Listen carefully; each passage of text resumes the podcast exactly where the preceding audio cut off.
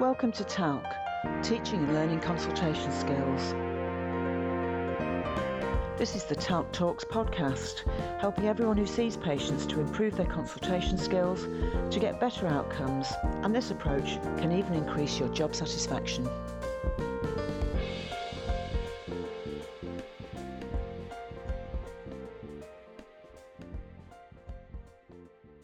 Today's podcast is part of the module on beginning consultations effectively. It particularly supports the chapter which is concerned with how we prepare ourselves to consult.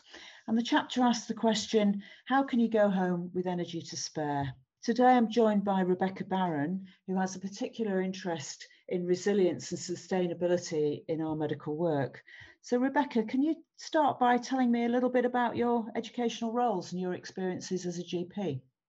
Uh, yeah, thanks, Avril. I um, qualified as a GP in 1988 and um, worked in clinical practice until four years ago um, and loved it. Um, I've been involved in GP training from very soon after going into practice, um, done work in areas of clinical governance and quality, um, but I particularly enjoyed educational work. I'm an associate dean um, and my areas of particular interest are around leadership and resilience and really just about how to get the best how to in, how to get the best out of what we do how to be the best and how to enjoy it. Thank you very much. Now the chapter we're talking about today um, is thinking about how we maintain our energy while we're consulting through the day. There's so much to do in general practice in particular, and clinical work is very complicated these days. Do you think it's really possible to reach the end of the day and still feel energized by the experience? Mm-hmm. I mean, I think it's certainly a hard job. I wouldn't underestimate the challenge of the job and the difficult job. I think there are ways of managing it that can make it feel better. Um, and I think I think one of the key things is about realizing the complexity of what we do. We've got to be really clever to do what we do. Um, there's a lot of skill goes into it, and it's not about being perfect or knowing the answer. So I think that that kind of recognition. Um, I'm not saying you're not tired after a day, but I think there's a difference between good tiredness and a kind of frustration and exhaustion. Right. Well, well, that gives us a, a challenge for thinking about how to achieve that during the day. Um, the chapter in, in the module talks about different ways to maintain energy and focus in the day. Uh, there are sort of immediate calming down methods, distraction methods, um, and what we're calling rebuilding or regenerative methods. I'd like to talk about immediate calming methods first. So, for example, in between consultations, uh, we might do a breathing exercise or a relaxation exercise or something like that. Could, could you comment on, on why that might work or my, why doing a breathing exercise would be a good thing to do?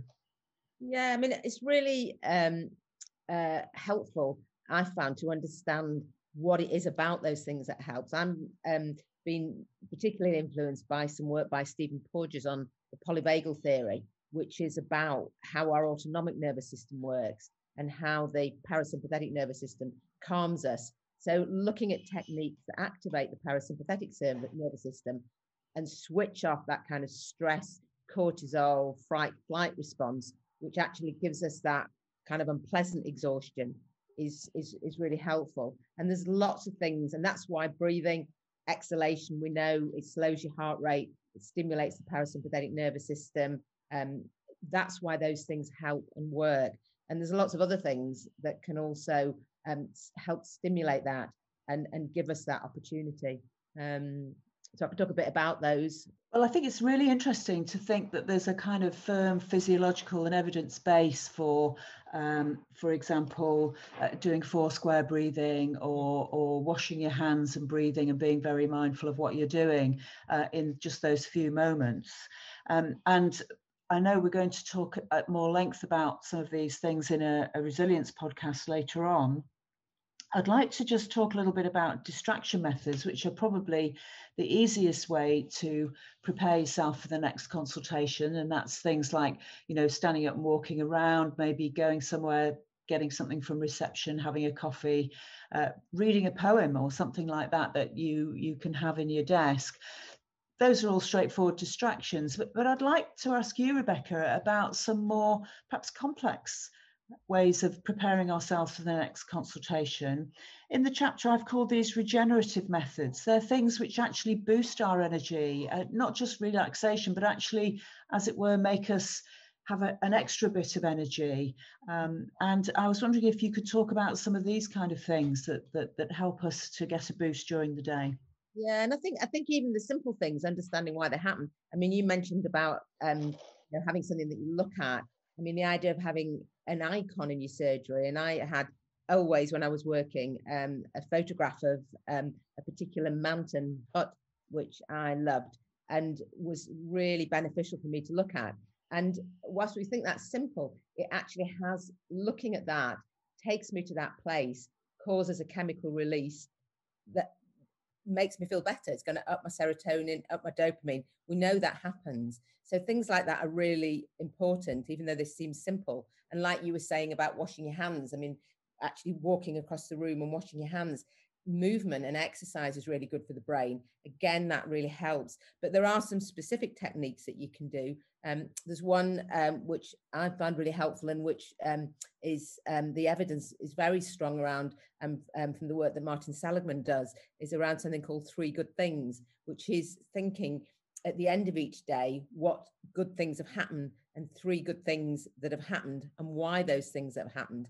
And sometimes I think within general practice or within any busy um, role, particularly clinical role, things aren't necessarily good um, because challenging things, difficult things happen to us. But actually, there can be things that you are pleased about or thankful for or happy that happened.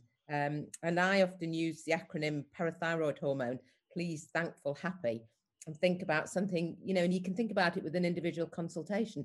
You may see somebody really challenging, but you can be pleased that you've maintained rapport through that consultation mm. um, and thankful that it's gone as well as it could have done. Um, um, so actually really focusing on that because we sometimes think, you know, when you do general practice a lot, you can start to think, you know, oh, anybody could do this. Anybody could come off the street and do this. But that's not the case. There's massive skills underlying your consultation skills and your ability to develop rapport with a patient. And having rapport um, and getting really good rapport with a patient is based on a set of skills and it's good for their brain and it's good for our brain as well. That's really helpful. I, I, really like the idea of PTH. We, we all like um, three letter acronyms, don't we? And, and have, thinking throughout the day about things that you're pleased about or thankful for or that you're happy about at work, uh, I think are, are really useful things. And I think, uh, for example, you can be happy that somebody's helped you at work. Maybe a team member has done something for you or helped you out of a difficulty or even brought you a cup of coffee and being able to say thank you to people and express gratitude is nice for other people, but actually expressing gratitude does those same chemical releases that you were talking about for ourselves, doesn't it? So some of these very simple, quick things actually boost our energy without us having to spend a lot of time or go and lie down in a darkened room for hours. You know, they're just ways of giving ourselves a little fillip as we go along. You, you mentioned, and I think you you hinted there about how having rapport and working with other people um, is a very important skill. And I'd like to pick up and ask you to talk about whether you think we actually can get energy from our relationships with our colleagues and patients because we often think of our relationships at work being a drain on our energies but I'm I'm wondering if you could say something about working with other people as giving a boost to our energy yeah, and I think I mean there's different aspects, different people we work with, patients, colleagues, um, different groups of people, and we know.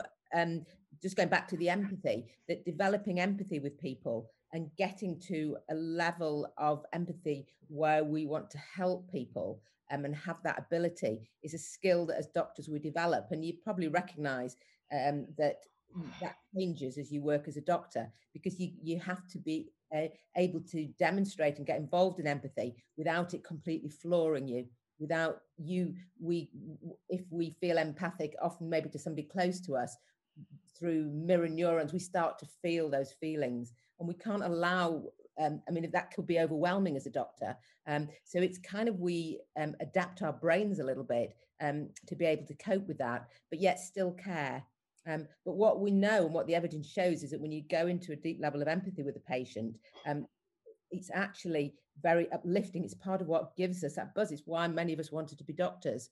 And actually understanding and learning how to manage that is really helpful. So I think that that's um, kind of a, a, a crucial um, aspect of, of, of, how we work together. Um, I mean, there's other other parts of of, of that um, sort of working with people. Um, we know that, um, I mean, if you look at the work of uh, Daniel Goleman around how we work with each other, working with people who are positive is really uplifting. Positive emotions are really infectious. And it's one of the reasons why we do really well as GPs.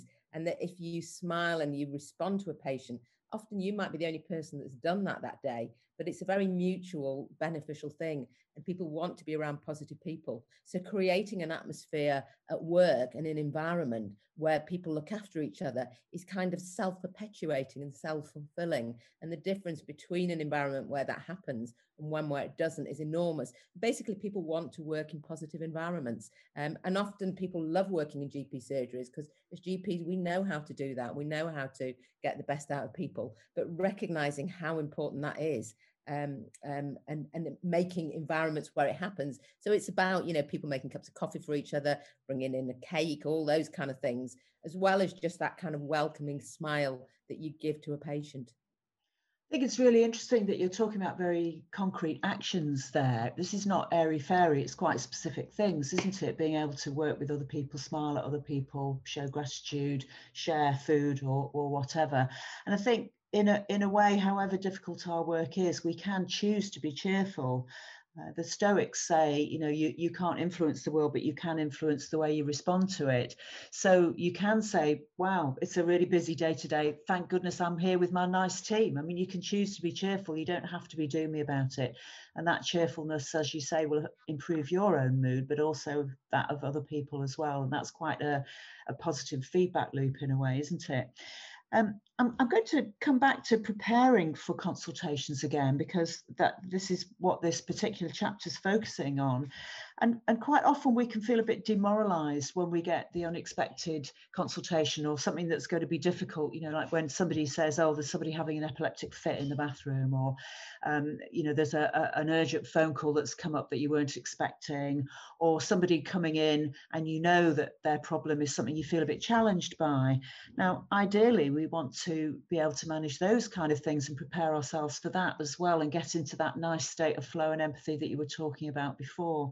So, can you say a bit more about that and how we might help ourselves to prepare for those situations? Yeah, yeah. And, and, and again, coming from several different directions. I mean, how we organize ourselves and how you organize your day is really important.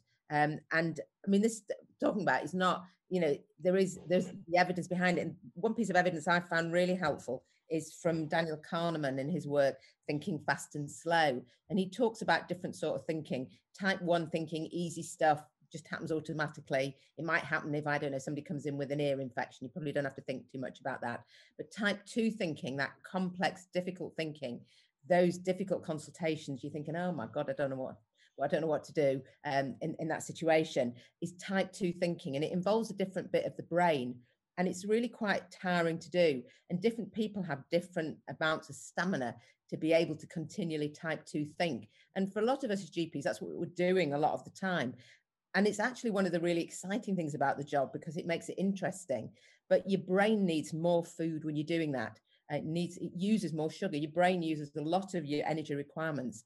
And you probably find if you if you're on call or you're got difficult results or a difficult patient, you sort of there might be an urge to go and have a piece of chocolate or a biscuit or you need some food. And that's actually because your brain's telling you that's what you need. So that actually making certain that you are, I know it sounds really basic, but the, the evidence for it is really powerful. You will make better decisions if your blood sugar isn't falling.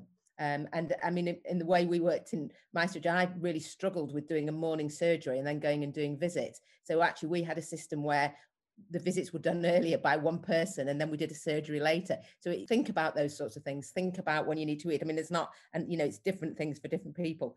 So i think that's one of the really important elements. And i think the other element is thinking about what is it that um, actually enables us to cope with this stuff. And martin seligman um, um, talks a lot about this in how different people um, sustain their resilience. And what he says is it's different for different people. And, you know, we were talking before about smiling and being positive. actually that's partly genetic. Some people find it easier than others, but other things are equally important. And thinking about how we um, engage with people and that depth of engagement which we were talking about in terms of empathy, that is something that can give you a lot of um, energy and actually recognize that that's important. The relationship aspects we were talking about, working within a team um, is crucial. I think the other aspect to think about is meaning. Um, meaning is something that really um, can help sustain us. And what could be more meaningful than the work that we do, really, as doctors and particularly as GPs? And we sometimes forget how much meaning our consultation has on how a patient copes with an illness and i know that from my own personal experience so it's it's really not forgetting those items um, that can help give you that um, energy to carry on mm. so it's interesting sort of preparing for perhaps the unexpected can we need to run the full gamut from making sure that we time when we have our snacks at work so that we're ready for the on-call session or whatever through to remembering those deeper things about the meaning and purpose of what we're doing and the fact that we've committed ourselves to working in this clinical environment and that we're developing the skills that enable us to work there and to work with other people. So being prepared for a consultation uh, could take a few moments, but it's also a kind of lifetime's work as well, in a way, isn't it? As we link ourselves to these bigger issues about the purpose and meaning of what we're doing, recognizing our achievements, being grateful for what's happening and being grateful for the things that we're pleased about, thankful about, happy about, for the people we're working with. So, preparing for consultations is quite a complex business and it can happen in a few moments and it can happen over time. If you want to learn more about this aspect of consulting, read the chapter called How Can You Go Home with Energy to Spare? And there's a lot of suggestions and evidence in there about how we can do this kind of thing more effectively for ourselves and our patients. Rebecca, I'd like to say thank you very much for all your insights. It's really helpful. Thank you. Uh, and uh, hope we'll be able to talk to you again on another occasion. Thank you very much. This podcast was brought to you by NHS professional educators, making training available to all.